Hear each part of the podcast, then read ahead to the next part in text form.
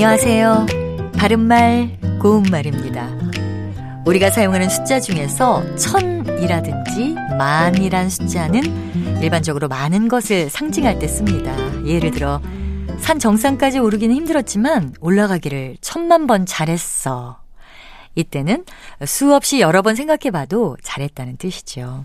또, 우리가 천년 만년 살 것도 아닌데 너무 안달하면서 살 것 없어 라고 말한다면 사람이 아주 오랜 세월 사는 것도 아니니까 마음 편하게 사는 게 좋다는 뜻이 됩니다.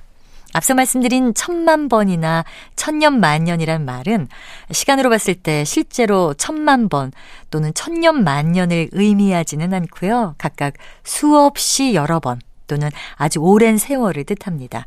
만약에 여기서 천이나 만이라는 숫자의 의미가 분명하게 살아있다면 번이나 연이라는 단위 앞에 오는 숫자는 띄어서 써야 하지만 이 경우에는 그 정도로 많다는 뜻으로 본 것이기 때문에 숫자와 단위의 명사를 모두 붙여서 한 단어로 씁니다. 그리고 어느 천년에 그 일을 다 끝낸 거니? 라고 말할 때 천년에라는 표현도 많이 사용하고 있죠. 이건 역시 진짜 천년을 의미하는 게 아니라 어느 세월에 라는 뜻으로 쓴 것이니까 천과 년을 붙여서 씁니다.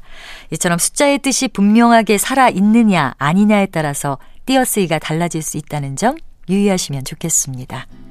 바른말 고운말 아나운서 변희영이었습니다.